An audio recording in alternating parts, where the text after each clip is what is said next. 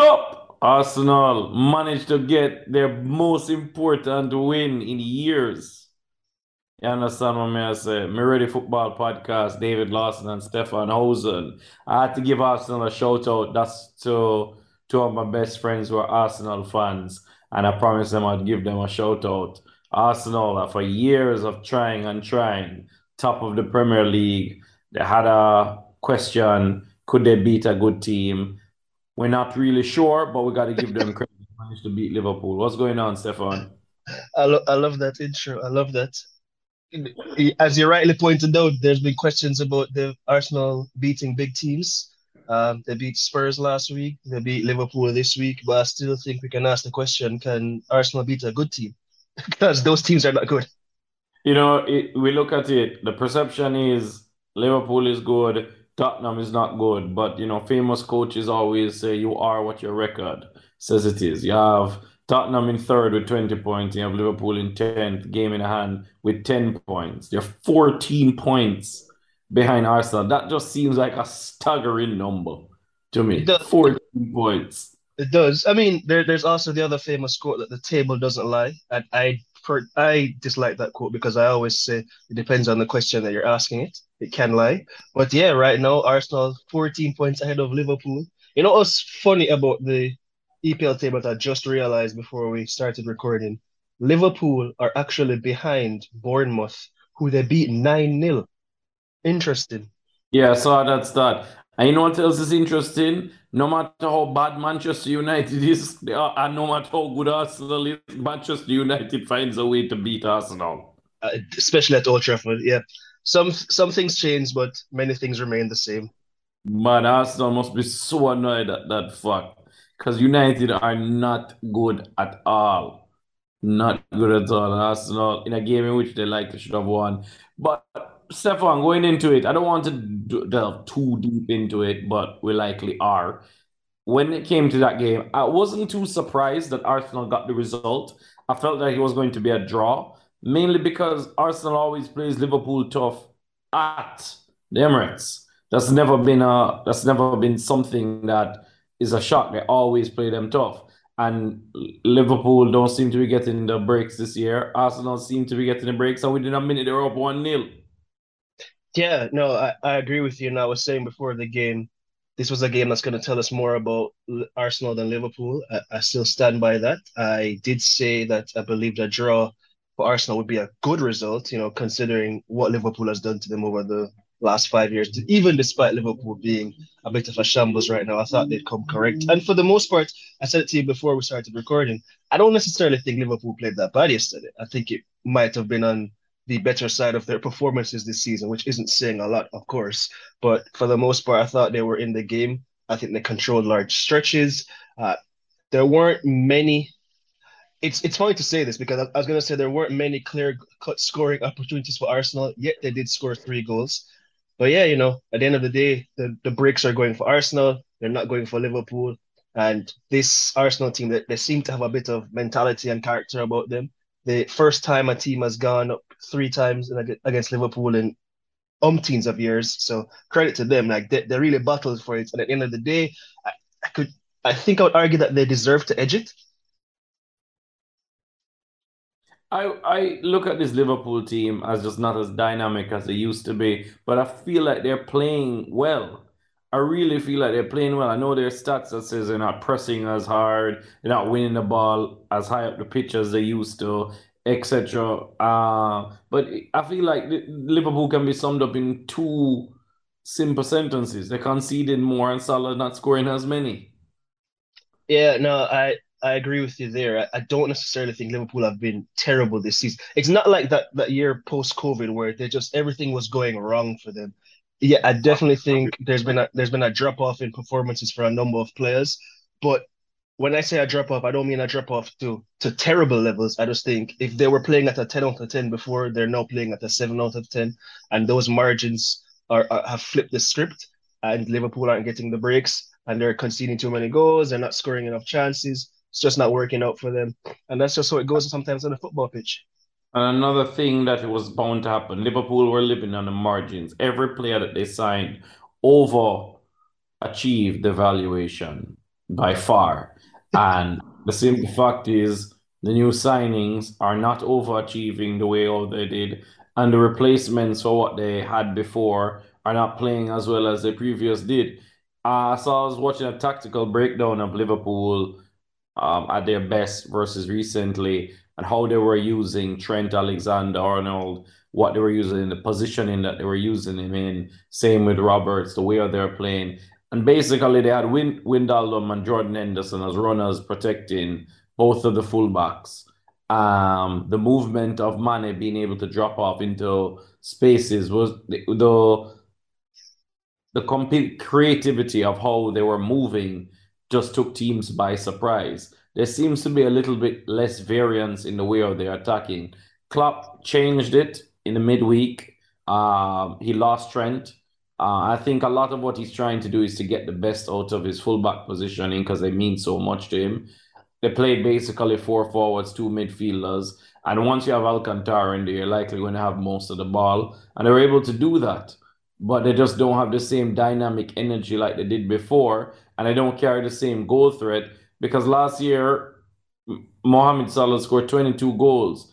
This is now eight games. He now has two goals. Last yeah. year, the same time, you and I did a podcast. They had played Manchester City, and we were arguing is Mohamed Salah the best player in the world? Nobody's having that argument today. Definitely not.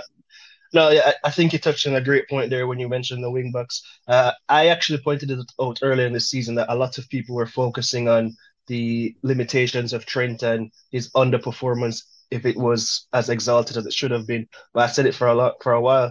Robertson has been uh, slowly going under the radar. He has not played well at all in 2022 for me, not to the level that you'd expect to play of him. And if we go back through the years of Klopp's teams, the wing backs have been so incredibly important and an attacking sense on the ball, stretching teams, creating goal scoring opportunities. And the fact that they've essentially lost a good portion of that from both sides has impacted the whole team. And then when you couple that in with the fact that the likes of Van Dijk, the, um, the covering guys in midfield who were who were making up those margins and in the space behind are not doing the role as effectively anymore, it's a it's a recipe for disaster. And you talk about the table line, like Liverpool have scored 20 goals, but nine of them were in one match. Yeah, that, and it. it, all... tells you all you need yeah. to know. Oh, that, that's some stat padding right there. As I said, the table the table lies depending on the question you ask it. And with Van Dijk, as a, I know you kind of like the Dutch national team. Would you, are you right now? Are you on a scale of one to ten, with one being I'm not worried at all, to ten being I'm extremely worried, right? How would you how should Dutch fans feel about Van Dijk's form? Going from number one centre back to um, let us just say not number one centre back anymore. Let's just call it that. I don't want to get too harsh into it.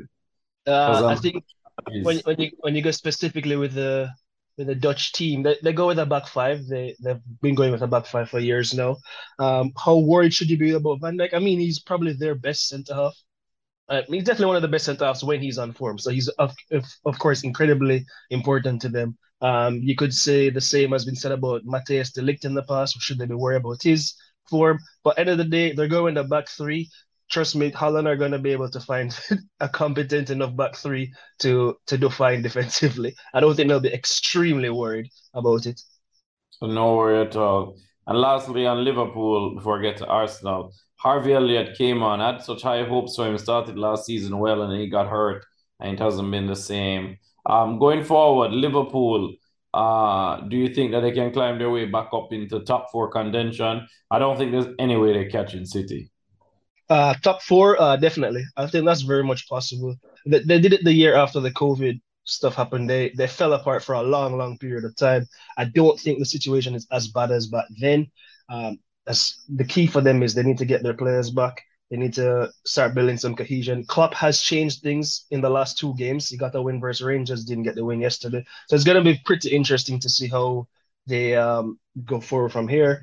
We have a big goose egg coming up in the middle of the season that might be a blessing in disguise for Liverpool. It might not be, but we have about five games to go until there's a big break for the World Cup. So depending on how they look going into Salah that break, so, give Salah a break, which is huge. It yep. gives Luis Diaz a break, which is huge. it might give Trent Alexander a break as well. yeah, Trent Robertson, uh, I think Matip as well. Yeah, Fabinho likely goes as so that's problematic. But you know, I think depending on how they go over the next couple of games, they should be able to build up some momentum before going into the World Cup and coming out of that. That's a good thing. The only problem is the immediate game for them next is is Manchester City. Yeah, they're gonna lose. they're gonna lose. when, when you look at uh, Liverpool, I, I, said finally, you mentioned Fabinho that jogged my memory. He's just no longer the same player. He used to be the best defensive midfielder in the world. Yeah, he was definitely he was definitely in the argument. At least I don't know if he was the best, but he was in the argument. Uh, there was writing on the wall that Liverpool versus Manchester United game where Fabinho didn't start, and the obvious reaction was, "Oh, Fabinho's injured." And after the game, Klopp just said, "No, he's just not in good form." And since then, his form has not picked up. Yeah, and Jordan Henderson and Thiago just didn't. They were able to help keep. They were able to have more possession than Arsenal, but they just didn't have any cutting edge or dynam- dynamism. Dynamic, so not English though. Dynamism, whatever. Dynamic displays. Like it wasn't. It wasn't the same cutting edge. And after shout out Partey, I thought he played well. Um, it was a simplistic display. He passed the most, the passed the ball the most for Arsenal, uh, and I felt like his performance was a steadying effect on the entire team. He kept the ball extremely well. I didn't think Xhaka um, was consistent throughout the entire game. I thought he was a bit loose with his passing, and I, I felt Partey played well. Yeah, I think overall, I think both of them had large spells of inconsistency, especially towards the last 20 minutes of the first half. Um, Partey in particular um, was giving the ball away a lot more than Xhaka, but in the second half, it, it switched over to Xhaka, was giving the ball a lot more. Uh, it's interesting. I, again, I, I, don't particularly think Liverpool played badly. I don't particularly think Arsenal played well either. I don't think it was their best performance, especially in midfield. I thought they would have done more against Liverpool's midfield, but so it go. But yeah, no, Arsenal got the, the victory, and that's all that really matters for them at this point. I think the key stat that sums up the game for me is Saka got 43 touches of the ball. You, and you look at Luis Diaz, who he's playing against, who's supposed to take over that mantle that Mane left behind, touched the ball 19 times. Granted, yeah, he no. was yeah, granted he was subbed out. Sorry, not Luis Diaz. Sorry, I'm talking Mohamed Salah. Mohamed Salah touched the ball um, a total of 27 times. Yeah. No, early. That's uh, what I was it was one of the games where you know when the player comes off and, and you go, oh, I forgot he was playing. It was actually one of the games where I thought that that made sense. I at one point genuinely forgot Salah was on the field. Like I really don't know what he, what he was doing. Nunez got a goal, so Arsenal really were feeding Saka, and that that that worked. Uh, Mabala Jesus right? You're a Brazil fan. I just that's another complete performance from him. I feel he was just like almost a perfect striker, but again, obviously just not scoring. Yeah, no, but as I said, going into the end of last, towards the end of last season, I said Arsenal need to find a player who's going to go up there and just cause absolute chaos, but do it in a way that enables the other attackers in the team to score goals. Yeah, Jesus didn't score on the weekend, but Martinelli got one. Shaka got Saka got two. It's it's gonna be a rotation between them. They're not all gonna score bucket loads, but I think they work cohesively as a good unit, and it's working for Arsenal. Martinelli, when you look Martinelli, how highly do you rate him? Ah, uh, probably higher than you because I think you have a little bias against Brazilian players. My my issue with Martinelli, I think he should be scoring more goals than he does. I think that was his third for the seat, third or fourth. Uh, no, that might be fifth for the season. Fourth goal of the season. Yeah, that he should have doubled that. His finishing is a, is very inconsistent for me, but uh, I think he's super direct. Uh, I like him on the ball. There's a good dribbler, pace, tenacious. I just think he, I just need to work on the finishing, and I think there's a very good player in there. Yeah, he no no he, he's good. Um, and he's a young player. He's only 21. I'm not gonna make the same mistake and think he plays like he should. Um, like he's 28. As I said, he could finish more. I, I find I find that he's basically doing a lot of the stuff that I want Jaden Sancho to do, and he, he's doing it. Um, he dribbles well. He has a good identification of his teammates, and he doesn't lose the ball at a high at a high rate that would make him seem uh, unsuccessful to pass the ball with. He can pick up many touches. He's a dangerous football player. Uh, he's a type of football player that Brazil is lucky to have coming off of their bench. I think Arsenal, if he doesn't take a step up um, by next year, I think they're probably going to try and get someone better than him because this just how football works. But at the moment, you, it's hard to say that there's somebody on the left. It's hard to say you can find many people in Premier League that plays on the left hand side that you'd want over him. Of course, we're taking away um, Manchester City out of the equation. Like, you know, no, yeah, I agree with you. I, I think there's a, as I said, I think there's a good player there. Uh, obviously, with all young players, the, the goal has to be that you have to consistently make the step up to keep your spot or to keep hold of your spot. Um, so yeah, I agree with you. He's got to start scoring more goals, but I think if he can sort that out, a very good player on Arsenal's hands there. Saka is making a play that he has to start in the World Cup. So moving before we move on from this game, shout out to Arsenal if Saka starts for England and obviously Kane starts barring injury, who is the next person that starts alongside them? Uh, I think it's obvious. There's only one choice for that slot: Mason Mount. Mason Mount. I,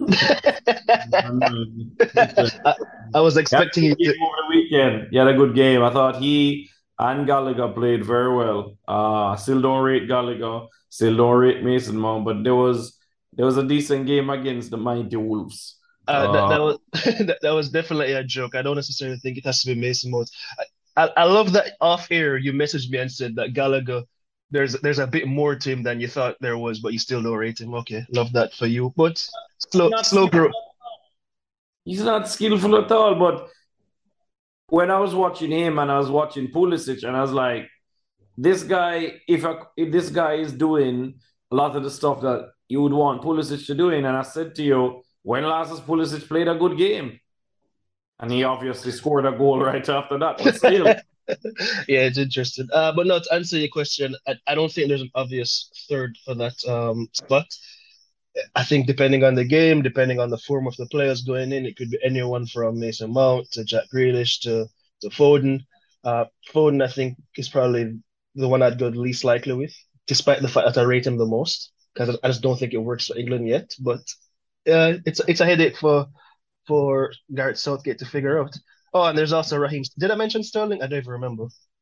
Sterling, as you know, I think is washed. So yeah, but Grealish is playing well. But anyway, we talk about more, enough time for that. Shout out to Arsenal. Um, as I said, I felt I said uh, in the after the Tottenham game, I felt Arsenal's front line: Martinelli, Saka, Jesus. See, I'm not that bad against Brazilian players. I'm not bad. I'm just biased against overrated.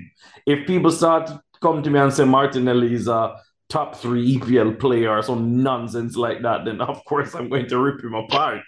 For sure. sure. People, I mean, like journalists, there's lists that is listening that highly, you know, popular magazine. I'm like, wait, what? No, of course. But as I said, right now, Martinelli, Saka, Jesus, I believe that their, their front line has closed the gap considerably on Spurs, and they're better everywhere else than Spurs, so they should be beating Spurs. So, you know, so that was that. But this podcast, you know, I kind of want to focus on Real Madrid and Barcelona, um, both top of the league in La Liga, both equal on points, 22 points. What have you thought of Real Madrid so far? Uh, Modric is still playing still an important player for them. Kroos is still an important player. What do you think about the replacements in the wing? In the wing, uh, specifically, um, I guess you're speaking of Camavinga and those guys. Yeah. Uh, I mean, all right, sure.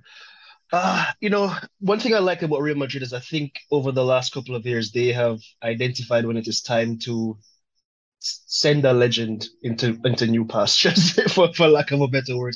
I don't necessarily think they've, they've reached a point with Modric and Kroos, who I still think are elite footballers, and they've proven it um, consistently. But their identification of replacements is, is quite good. Camavinga is a is a top top player. I actually went back on my Twitter and went back to the first time I saw Camavinga play. Was 16 years old, was against PSG. He was playing for Reims, and I immediately tweeted. I think it was the second game I saw him play, and I said everybody should be trying to sign this guy immediately, include including the best in the world. You know, Real Madrid got there first. I think he's a top player. Uh, they they sent Casemiro away in the summer, brought in Tchouameni. I think he's an interesting prospect as well, a player that would have improved many teams in the world.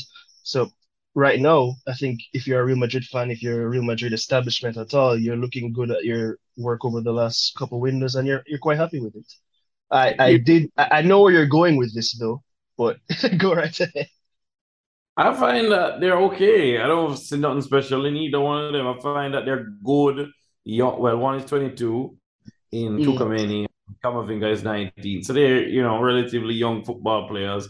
Of course, if Tchouameni was English, and he was 22 years old and he wasn't and he was just you know passing the ball sideways most Qu- of the time. Yeah, qu- quantify that when you when you say they're okay and you say they're not special that that leaves a big gap of understanding Being oh, that there's a lot of hype around them and i don't see it i don't okay. see this yeah but what i'm saying is what what i'm saying is if if you say they're not special i can if if if I'm interpreting special how I think you you mean it, I agree with you. I don't think they're special per se. Because do you think that they well, I don't I don't see special talent. I see that they're very good football players who maybe a bit better than very good. Okay, that's yeah, okay. That that is that is different than say that's what I'm saying. Like if you're if you're saying they're not special, because to me, special is like Neymar, Messi, like that level of talent. I don't think they're that level of talent, but I think well, they're I can say special. You can go through the previous midfielders of the previous generation um, that were were high. I think Modric is special. I think Kroos is special. I think I think that level. I think the players are re- replacing. I think those guys are special. Yeah, but was uh, was Modric special to you at 21 years old? Well, you remember, 21 years old, he was destroying England. So, yeah, he pretty much was.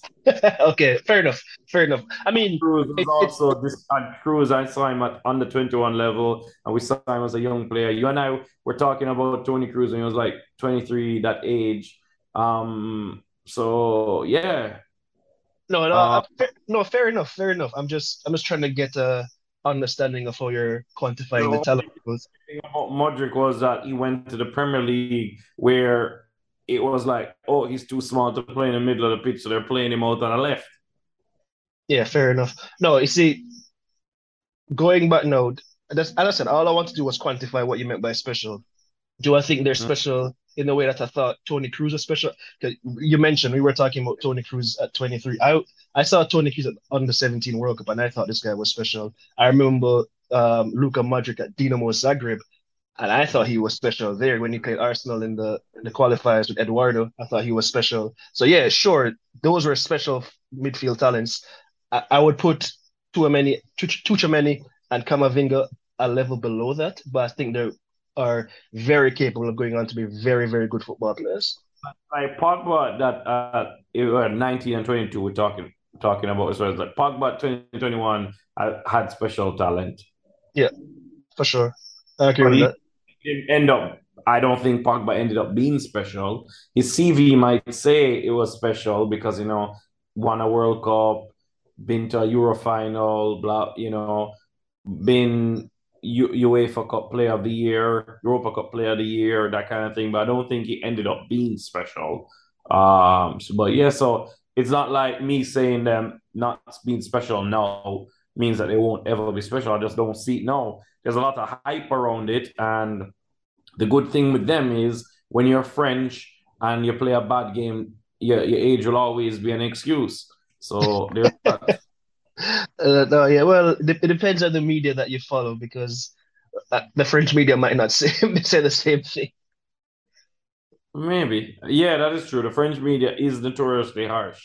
It that is. No, yeah, true. no. So we, we follow uh, uh, the English media, so we we see it from that perspective. But the, the French media will tear them apart just as well as the English media will tear, tear apart the English media. The English players, sorry. That is no, true. You look, you're looking at Real Madrid though. Um, Benzema obviously came in a bit hurt. Junior, um, you know, top class you gotta, player. You gotta stop uh, calling this guy Junior. Put some respect on Vinicius' name, David. Junior, v, v, VR, VR. Um, we call it there again, virtual reality.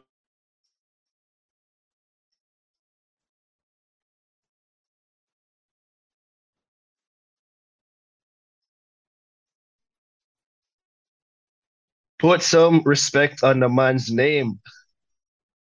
Virtual reality. Yeah, we're gonna find out if he's really reality or virtual reality come November, December. Just letting people know if if Brazil don't win and it's because of him, they're not going to not hear it from me.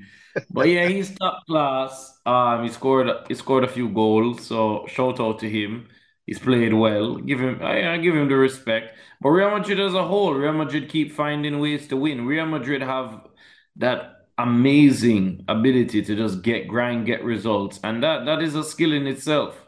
Uh, um, I I said, you know, I don't know how they won, um, but they did. I, I don't particularly even rate this Real Madrid team. Maybe I'm be, maybe my bias towards Real Madrid is coming out against VR, virtual reality. But like Rodrygo, I don't rate him. I don't think he's anything special. I think he's just a normal football player. But it's working. it really is. Like if I said Rodrygo was on Chelsea, I don't think he would make much of a difference. Oh, that's that's a, a strong claim. I mean, I guess with Rodrygo, you, you can point to the fact that he he hasn't lived up to the expectations that many placed on him when he was signed initially. But I think he's that's another player. I think he's coming into his own. Last year, uh, there was a period in time where I start I thought you were being a bit harsh on Vinicius, and then Vinicius eventually exploded, and he, he's hit the the ground running and kept running. I think that will come for Rodrygo as well. Um, they they got to find a, a more defined role for him. They've played him a couple positions, you know, up front, wide right, even in a withdrawn role. Uh, I think they need to find a settled position for him. But he's another young player who I think has good talent, who I think in the right hands, if he keeps going, shall do well. Militao has been good for them. Moving on to Barcelona, where Barcelona, no, that's a team that when I watch them play, I'm like, wow, I see it. And then when they lose, I also see it because without Lewandowski, nobody else can score. I asked you about Van Dijk and what level of concern would you have? What level of concern should Dutch fans have about Memphis? oh, that's an interesting one because, you know, Memphis he is the top scorer in Dutch history now, I believe. You know, he's their main source of goals up front, but he's not an integral part of this Barcelona team anymore. Um, there was a good chance that he would have left in the summer. Eventually, it fell through the move to Juventus, and he's kind of been on the fringes of Barcelona since then. That's one I, I would be a bit more worried about because he's, he is the experienced attacker for them. Outside of them, they're they're going to be relying on um, young Gakpo, who I, who I think is a very good player. But yeah, that, that one's a bit more concerning because what wins football games at the end of the day? Most times it's goals. And if you're not scoring the goals, that's problems. I just want to backtrack. Militao, when I say he's been good for them, he's been much better than I expected. I didn't think he would be that good. I thought he sucked. but uh, when you watch Real Madrid play, he's been decent. He's been decent for them. I can't, I can't really, I can't rip him apart. He's been decent. Um, that, that's and, I mentioned earlier that Real Madrid tend to get it right when they send people into the swan song. Uh, I think they got it very right when they sent Varane out and um, kept Militao. Oh God, Varane, another one. That Manchester from Real Madrid. Like, what, what's, what's happening? Yeah, you look at Barcelona. I'm trying to look at their team right now, taking me a little time, load up you look at them over the weekend and manage to get the result. They lost in the Champions League against Inter Milan. They play against Inter Milan this week. But again, same thing. Dominate the game, can't score a goal. Um, and it's weird with Lewandowski because Lewandowski has had good Champions League runs, and he's had Champions League runs where he just flops, where he just can't seem to score the big goals. Um, yeah. If he's not scoring in the Champions League, that cost them the two games that they lost against Inter and against Bayern Munich was mainly because he did not score. He missed huge chances against Bayern Munich, yeah. and Inter Milan just didn't just didn't come off for him. Uh, Barcelona on the whole are, are more interest are a more interesting scenario for me. Tied at top of with Real Madrid, as we said, you know, seven wins, eight draws. Sorry, seven wins, one draw out of eight games in La Liga for both teams. Barcelona started off with a draw and they've, they've continuously won since then. You know, the fascinating thing about Barcelona, uh, I said it uh, a couple weeks ago. Barcelona, their their transfer activity in the summer confused me because it, it seemed like they wanted to build for the future, and then it seemed like they wanted to go for immediate success at the same time. So that was a bit perplexing to me. But then if, at the end of it, I started to wonder to myself, did Barcelona build a good squad? And my conclusion was I think they do have a good squad. I don't think it's a, a squad that necessarily puts them favorites to win La Liga or the Champions League, which is what they are aiming for. But I think it's a squad that's going to get them on the fringes and it's going to piss off the fans when they don't they don't actually win. So that's going to be funny for me. But not interesting team so far. As you rightly pointed out, 12 goals for Lewandowski. The next closest goal scorer is two.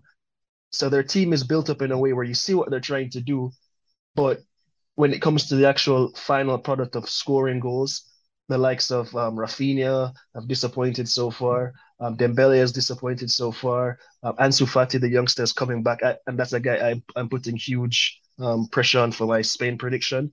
He hasn't hit the, hit the ground running when it comes to goals, so there is a lack of diversity in goals in this Barcelona team. And without Lewandowski scoring the goals, it seems to to neuter them quite considerably. I've no idea why people rate Raphinha so highly. Must be because he has a cool name. I, I, I didn't any that, that good at Leeds. I you, really didn't. You are really setting yourself up for the Brazil fans to troll you, man. I keep telling you. Didn't see it, man. Like, what was so special about him at Leeds? I thought he was just a good football player in the Premier League. And then I saw all these teams trying to die and get get him. I was like, did I miss a meeting? When did this happen? When did he become this player? Leeds were shit. Leeds was total garbage right? It was like he was anything great. I didn't think I did. I just didn't think he was a special football player, right? He scored eleven goals last year. Congrats. He wasn't yeah, that over super, right? Leeds Leeds to be doing just fine without him this year. I, I don't know about that, but no, I mean, I don't know how many. I think it was only three teams that were really after him, and that was Arsenal, Chelsea, and Barcelona. I think he went to the. Yes. When I no. said Leeds, Leeds are 14 with nine points, right? Yeah. they, they struggle to get out of relegation. That's what Leeds are. They're doing just fine without him. With him, how much better would they be with him if he was on the team? Instead of 14th, what they would be? 15th? 10th, maybe? no way. They would. Oh, okay. So they might be, they might have one more point. Great. Yeah, I didn't I didn't, I didn't really see it. Pedri, do you think he's special? I think he's special, yeah, 100%. I've been on the bottom bandwagon since day one. I think he's special. I don't think he's special, but I think he's closer to special than the Real Madrid central midfielders.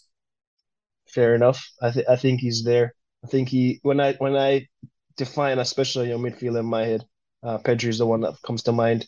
Uh, the other one that comes to mind for me is Musiala. Well, yeah, he's he's obviously special.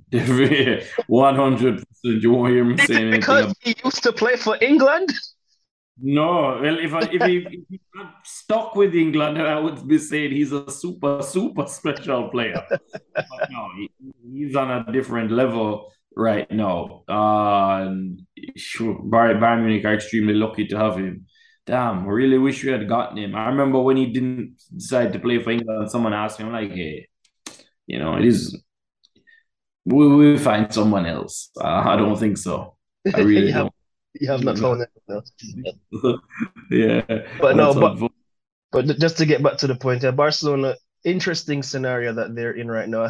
Um, I think it was you that mentioned to me that you you could see them winning La Liga. Um, you actually said that you would um, in a game one on one, Real Madrid versus Barcelona, you pick Barcelona as the favorites. And funnily enough, we have a Clasico coming up. I think it's this weekend, so we get to see that in action. We're going to see Barcelona dominate the game, and if Real Madrid get the breaks, they'll win. If Barcelona manage to convert the chances, they'll run away with it. It's just going to be that. You know, another interesting point about Barcelona, like I, I see a lot of their fans who are, are quite irrational the most irrational fan base in the world right now. Uh, they they're always going on about how defensively weak they are. Oh, they don't block, they don't stop counters, they don't stop attacks, they, they give up chances. Barcelona have conceded one goal in eight La Liga games this season. They are keeping clean sheets for fun right now. Yeah, but they gave up. They lost the two games that matter so, so far to them. I mean, uh, and um, Bayern, Bayern Munich. So that's what their fans are looking at. That against two teams that have the ability to to cause them problems, they weren't able to do it, and that's what I would say the problem comes into. If if you're being irrational, um, better to not be rational, be rational. Their, their, their problem is that they don't score enough for their chances. Uh, or well, uh, yeah, I no, hundred percent agree with that But that's where it comes back to me, where I say I don't necessarily think Barcelona are a team capable of actually winning any of these titles, but I think they're gonna get close enough to annoy their fans. Yes, so far they've scored twenty goals in the in the in the league. Yeah, they've scored. More, they've scored more than Real, one one more one more than Real Madrid, and they've conceded six less than Real Madrid, and their uh, fans are absolutely pissing themselves right now. Yes, you look at the game over the weekend, the game coming up on the weekend, it's going to be at Real Madrid. So Real Madrid have that advantage that it's at home. But again, I, I feel like it's a game in which Barcelona is going to dominate. And if you told me at the end of it, Barcelona lost 2 0, I'd be like, I wouldn't be surprised. Likely missed their chances. And Real Madrid scored from a free kick or a VR counter. VR counter. Virtual, oh, reality. Virtual reality. That's where a lot of his hype, where a lot of the hype comes from. Yeah, I see a lot of virtual reality in that Real Madrid team. Um, Anyway, I'm, I'm done now. I'm annoying Real Madrid fans right now. Anything else you want to add? No, you know, pretty pretty standard weekend. You know, Manchester United got another win. Chelsea got another win. Uh, PSG dropped their first points in Ligue 1 on the weekend. Ramos with a red card. Uh, outside. Oh. oh, Bundesliga. Then was a big derby game, Bayern versus Dortmund, that ended 2 2. Bayern threw it away. Bundesliga is looking pretty interesting this year. Barcelona averages 18 shots a game, Real Madrid 19.4 shots a game, 62% Barcelona, 57.8% Real Madrid. Just some simple basic stats. Um, going to be a fun game, and I'm sure if Real Madrid win, um, we, we're going to talk about it. If Barcelona win, we won't talk so much about it because I'll be like, yeah, I'm right. I wasn't surprised. if they, I'll be a bit shocked. Well, not shocked because Real Madrid, Real Madrid winning no longer shocks me. They just are masters of what they do. Um, to me, the way how you look at Atletico Madrid is the way how I look at Real Madrid. How I've looked at Real Madrid these last two years. Like I don't get, I don't get it, but they just get it done. I swear, as I said, if I went back in time, many of those games I still would the same thoughts that I had then, I still would be like, I, I think they're going to lose. I think they're going to lose and they end up winning the Champions League. And I just don't know how they do it. That's a sign of a winner. That's just really it. I have to give them that. I have, I've got to give them that. They are, they anyway, mentality monsters. Shout out to Real Madrid and Real Madrid fans winning all those Champions Leagues, even though I don't think you should have won them, but it is what it Game is the game. All right, Stefan, I catch up with you next week. Peace.